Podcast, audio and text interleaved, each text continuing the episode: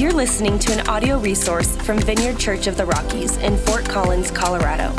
We are joining God's mission, transforming all things, and you're invited. To learn more about us and how you can connect, please visit VOTR.church. What a sweet way to start our December. Man. I love watching. I could just sit and stare at them all day. You guys could stay up here. No.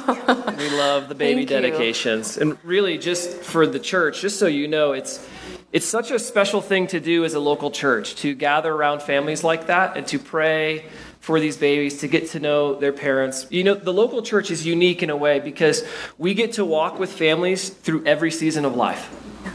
And so I pray that these babies would be dedicated before the Lord, but I also pray that we would get a chance to baptize them together someday. And we would get to raise them up in the body of Christ and send them out to whatever God has for them as a faith community. And you get to watch what God does through the course of a life. It's really, really, really special. So thank you, parents, for letting us be part of your life in such a deep and meaningful way this morning. Yeah. If we've never met before, I'm Natalie, and this is Jeff, and we are married, and we are both pastors here at the Vineyard. Hey. Here we are, and we're co-preaching together today. Almost 15 years. 15 years will be our next anniversary. Yes. It will be, yeah. And we're really excited to be with you all this morning. This is a series that we're going to be kicking off today that we have been talking about, we've been praying about, and planning kind of all throughout the year when we've in the grand scheme of things, right? And it's called Limited Self, Unlimited God. A title like that probably tells you who the idea actually came from. Because some of us are better at limiting ourselves than others. It's probably true. I mean, totally I don't know if you can guess. It's definitely true. I don't know. Yeah. Well, this series, it's about embracing our limits. And as we embrace our limits, we kind of can look at God as He's our unlimited God. This time of year can just be crazy, right? We have all kinds of things happening. And at the church here, right? Terry just announced we have Winter Wonderland coming up. We just had the brunch. It can be crazy. And some of us are hosting parties. Some of us are planning to travel. Maybe we're buying things or going places, and if we're not careful, we will finish Christmas exhausted and we'll miss what God wants to actually give us this Advent season. We are very limited people, and that is okay. But based on your personality bent, some of us learn our limits a little easier than others. Right? As you can imagine, you probably know, like, I have had to learn my limits the hard way. And this is just true for some of us. But as we begin to embrace our limits, as we begin to understand how God has created us with a finite amount of energy and space to be in and relationships to have, it's a lot easier then to remember that God has unlimited resources. And as we stay connected to Him, we can experience those unlimited resources. Of course, Christmas is all about learning to lift our eyes off of these temporary things that the culture wants us to focus on and lift our eyes to eternal things and a God who serves all of humanity through His unlimited and eternal resources. Yeah, we're kind of strange that way. We love talking about our unlimited potential. It's all over social media, but that's not actually real. We don't have unlimited potential kind of hiding inside of us that we feel like we need to just kind of unlock. We don't have that. There's been like a cultural narrative. It's been growing, but I think it's been around for a while. This cultural narrative that there's some metaphysical reality out there. And if we'll just like unlock that metaphysical math equation with our own heart, then all of a sudden, voila, we experience all this unlimited potential and we can live however we choose or want to live. And once we figure that out, like all the other things cascade into our life, right? We'll ace all of our finals. We'll finally get the job promotion we've always wanted, or we'll be in all these different social settings and we can do all the things that we want to do and travel to all the places we want to travel. But it's simply not true. It's just not true. We have limits and it's okay. It's even good because when we limit ourselves, it's easier to worship an unlimited God. It's easier to keep the main thing this Christmas. And that's so important this time of year. And so each week during this series, we're going to look at a passage in the New Testament, and then we'll come together at Christmas Eve, and we'll look at one in the Old Testament. And all of these passages will help us focus and lift our eyes on the unlimited God while we also embrace our own personal limits as humans. Yeah. So let's start by reading our scripture for today. And it's a famous Christmas passage, a great one to kind of open the series for us. It's from John 1, 1 through 5. It says this: "In the beginning, the Word already existed. The Word was with God, and the Word was God. He existed in the beginning with God. God created everything through him, and nothing was created except through him. The Word gave life to everything that was created, and his life brought light to everyone. The light shines in the darkness, and the darkness can never extinguish it." Throughout Scripture, we learn that the Word is a direct reference to Jesus Christ. And in this opening passage from John's Gospel, we explore some incredible theological truths. We see that the Word was with God, and that it was also God himself. John 1's always been helpful in understanding what we call the Trinity. It's that God existed as a triune God: God the Father, God the Son, and God the Holy Spirit. Three distinct persons, yet one and the same. Now, we can only scratch the surface on understanding the Trinity because we are finite and he is the one that's infinite. And the more that you dig into the Trinity, the more that you can realize the title of this sermon series is so true: Limited Self and Unlimited God. It's mysterious. It's kind of mind-boggling. Somehow, in some way, we learn that Jesus was present in the creation story. He always existed. Everything was created through him, and he gave life to all things. Now, this means that he wasn't created at the birth story. In fact, he was never created at all, but as God, he always was. In theological studies, we call this the pre-incarnate Christ. In simpler terms, Jesus is God, always has been God, and always will be God. Limited self, but an unlimited God. And what's crazy about the passage Natalie read, and of course the entire life of Jesus, is as you keep reading John 1, and as you get to know the person of Christ displayed in the Gospels, you realize pretty quickly that although Jesus was unlimited in his divinity, even Jesus himself limited himself because he came to us as a human. Even more, he came to us as a baby, a weak and needy, a helpless and a totally dependent upon his parents kind of baby. Verse 14, just a little bit after where Natalie read, reads this: "So the Word became flesh and made his home among us. He was full of unfailing love and faithfulness." Your version may say grace and truth. "And we have seen his glory, the glory of the Father's one and only Son." Jesus Christ, the Word, the one who was with God in the beginning and through whom all things were created, this unlimited God limited himself in the form of a human baby. He came and he dwelt among us. The limitless God became limited so that you could experience his unfailing love, his grace and truth, his forgiveness and his presence forevermore.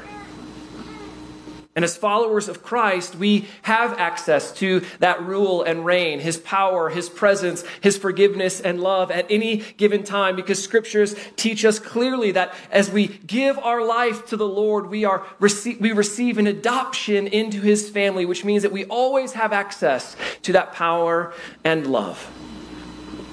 If you've never made a decision to follow Christ and you want to do that today, then I want to let you know on the front end that by the time we end our service together, we're going to give you a chance to respond to Jesus in that kind of way this morning, to give your allegiance and pledge your allegiance to Jesus so that you can receive his love, his forgiveness, and adoption into his family as well. Verse 14 is such an amazing passage for our faith.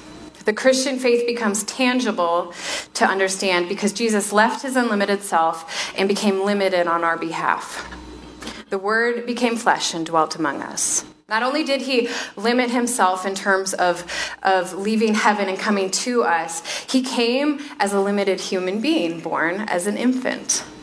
We just did baby dedications this morning, and every single one of those babies, even though they're still completely and totally dependent on their parents, every single one of them is already bigger and stronger than when Jesus was born into this world. It's kind of crazy to think about that, the reality of that. And there's not a better Sunday to do baby dedications than on a Sunday when we talk about God being born in the flesh. It helps it to come alive a little bit for us, I think. It's a perfect picture of what we're talking about today. I remember the first time that I changed our kids' diapers thinking to myself, Mary had to change Jesus. I mean, fascinating, right? Think about that. We had to change diapers. We had to change a lot of diapers. I will say that I changed the first diaper of all three of our children. It's true. You get that. There's already groans, because you know if we stack those numbers up, they're not in my favor. He brings that up. I did change the first one. That's good. No, you think about, like, I remember Babies R Us trying to sell the little PPTPs. Y'all know? Those things don't work, by the way.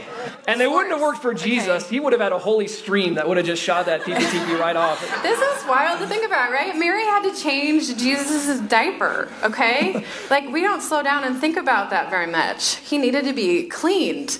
Jesus needed to be cared for. And after changing, when he was cold and bothered, he needed to be cuddled and he needed to be held. Jesus had accidents too. He never sinned, but he did have accidents. I think that's really interesting too, right? He never sinned, but he definitely had accidents. It's part of life. Well, this is our tangent. This is what we think about.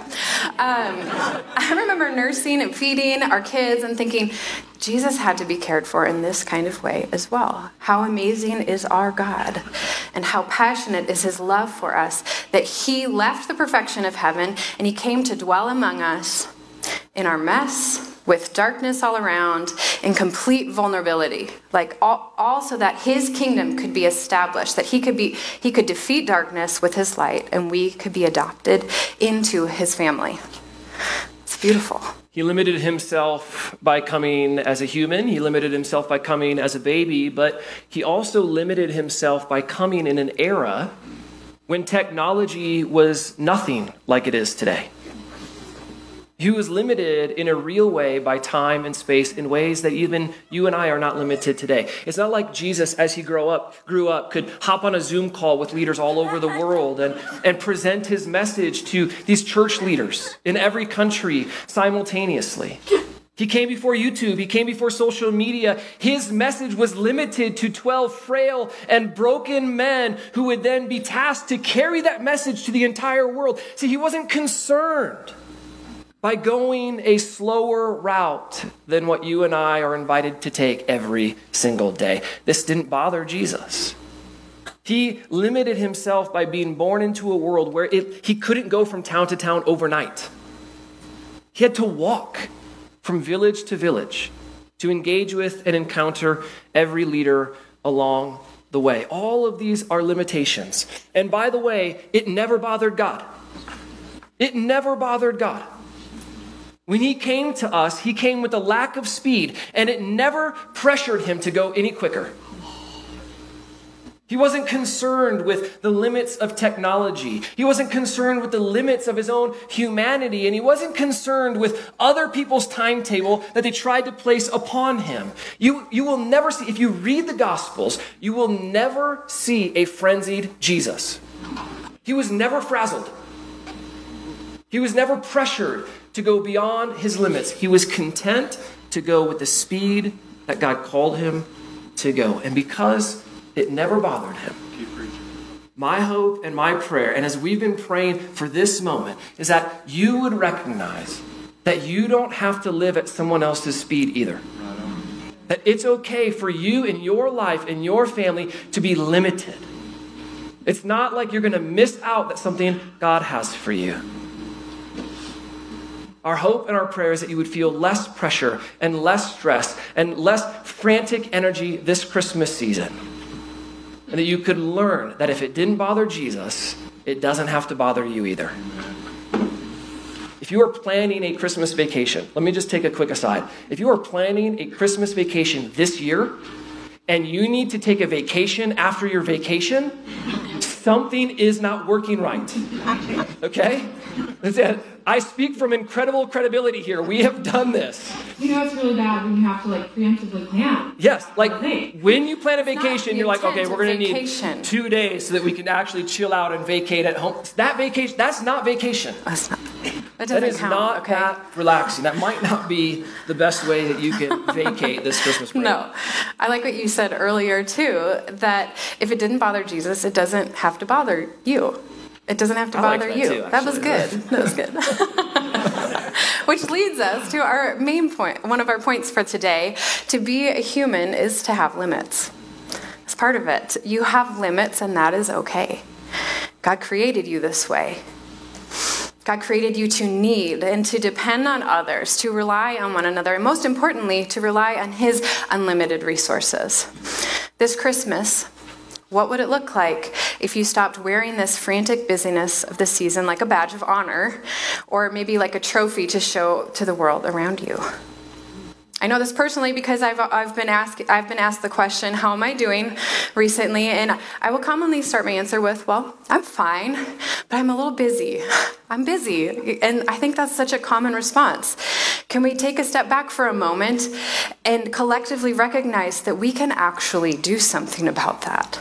We have control of our schedules, and I think we can chill out a little bit. Having limits or limiting yourself, it doesn't disqualify you from anything. It demonstrates a self-awareness and a care for your own soul. Limits also help you to show up in better space. They help you to love your family. They help you to love your spouse. And limits will even help you to worship more completely instead of always being exhausted and always on the verge of burnout. Jesus Christ, the Word who became flesh, He limited Himself in amazing ways. I think something is off when we push ourselves beyond our limits in an attempt to just become superhuman. And instead, let's be like Jesus. Let's embrace our limits. Let's do this. From personal experience, I can tell you that if you don't limit yourself, something in your life will break. Just out of love for you, I just want to be that direct, that your life will break without limits. A limitless life almost always turns into burnout or some form of blow up. Now, burnout isn't fun because it takes the things that we truly love and we deeply care about, and it sucks the life right out of those things. And so the way we used to love to play games with our kids or go to worship and experience God or have family and friends over for dinner so that we could truly connect with them and share life with them, when we're burned out, all of those things become like a chore. And then we either don't do them or we do them poorly because it's like a burden. We don't like it, and our life begins to break down. That's burnout. But listen, blow up isn't any better. Let's be honest, when humans are constantly pressed and we're living beyond our limits and always depleted on the inside, we do really dumb things. This is when we start to gather temporary fixes that will often be damaging to our own lives. And if you don't blow up your own life, it's just as easy to blow up on someone who's closest to you. And that's always tragic because those are the folks that we genuinely love the most. And then all of a sudden, some giant stress bomb of anxiety and stress and anger gets detonated in our home, and everyone else feels the impact because our own emotional circuit is at its max and we can no longer function. Life breaks without limits, and when it does, it almost always hurts you or someone close to you. I remember basically having a midlife crisis in my 20s. Way too early to have a midlife crisis. And I'm not sure, we should all seek a midlife crisis anyway. Usually a midlife crisis points to a larger problem that's going on. But I remember basically having one in my 20s because I simply refused to quit and I refused to rest. I don't know if you remember we were talking about vacations earlier, but in our 20s, when we would take vacations, you remember every time we took a vacation, I would get sick. Yeah, it was like clockwork. Every single time I went on vacation, I would get sick. And here's the thing, I tried to make it really holy. I really did. I tried to say, oh, well, yeah, the Lord like preordained this vacation time knowing that I was going to get sick. He kept me healthy while I was doing all of the Lord's work, but now that it's vacation, I'm just in my bed sick instead of spending time with my family. Listen, that is bad theology. I can confess that to you all right now. That is bad theology. Okay. God did probably know what was going to happen, and he probably was like, come on, man, you can do better than this. But he didn't preordain for me to get sick when I wasn't working. What was actually happening is that I was addicted to stress. I was addicted to anxiety. I was addicted to overworking so much that my body couldn't even fight a common cold. And every time we went on vacation, when I was finally at rest, my body didn't know what to do. I was like detoxing from the adrenaline that comes from being addicted to work. If you get sick on every vacation, it might be a sign that things aren't working for you the way that they're supposed to work. Not only that, and I'm sure Natalie can remember this one because it was a humble and a powerful moment for me in our marriage, but one day when she was at home caring for Kingston, pregnant with Presley, I was out doing ministry. I was staying really busy. I was, working for the Lord, and so I could always kind of define everything I was doing in this category that sounded really holy, but actually what was happening is I was overworking and I was missing stuff at home. And I came home and Natalie looked me in the eye and she said, Jeff, there will always be someone to pastor. You have to come home. Yeah. And I remember just feeling that. Feeling it from Natalie, but feeling it from the Lord. I mean, if you are single right now, or if you are dating and you're looking for someone to marry, let me just tell you quickly, find a spouse that can speak to you with the words of Christ and listen to them. This was not a great moment for me, but you can bet that I learned from this moment because it was the Lord speaking to me. And the truth is it turns out whether you're a pastor or an entrepreneur or a salesperson or a student or any kind of category that you want to have about your vocational day to day, you can all work nonstop. And that's not healthy for any of us. Life breaks without limits. It simply breaks without limits. There are a lot of ways that you can embrace your limits this Christmas. For one, let us encourage you to make Sunday church a priority. I'm not sure if that sounds a little self-serving because it's coming to you from a pastor here, but I promise you that it's not. Life works better in a faith community, and life works better when you gather for worship. I think it's important to intentionally slow down for about 75 minutes a week inside our church family, worshiping, praying, and hearing God's word together. This short time on a Sunday morning, it will serve like a compass in your life, and it creates a rhythm, right, of helping you stay connected to God when times are busy. Another idea is to limit what you put under the tree so that you can give extravagantly. What if you matched gifts with generosity this Christmas? There are a lot of good causes out there that have year-end giving campaigns, right? Our church is one of those. And I wonder what it would look like if you would intentionally limit your own finances so that you could be generous to those in need. A big one for us is limiting your schedule. Your schedule is not your master. You are the master of your schedule. Create margin in your life, and not just so that you can watch more TV and hang out, right? But so that when friends and family want to get together, then you have the freedom and you have the bandwidth to enjoy one another's company and not make it like a burden. Some of us even need to limit what we say so that we can spend some more time listening to God and listening to others. We have a time of quiet reflection after the message, and I think a great question for all of us could be something like this. It could be something like, God, what can I limit to experience you? What can I limit to experience you more? Limiting yourself is a great practice because, as Jeff said, your life needs limits or it will eventually break. But limiting yourself is also a great practice because limits help you to experience God. Limits force us to depend on our all-powerful God when we're connected to him. We can experience him in deeper ways then. We can experience his love, we can feel his presence, and we can be sustained by his life. and worship and prayer simply will come more alive. It will become more alive in our lives. It's really hard to worship an unlimited God when you actually don't limit yourself, because you'll end up stressed or in a frenzy or anxious. And when you're anxious, it's hard to keep the main thing the main thing. I think we've felt that before. Why wait until our life falls apart before we turn to God when we can rely and depend on Him all along the way?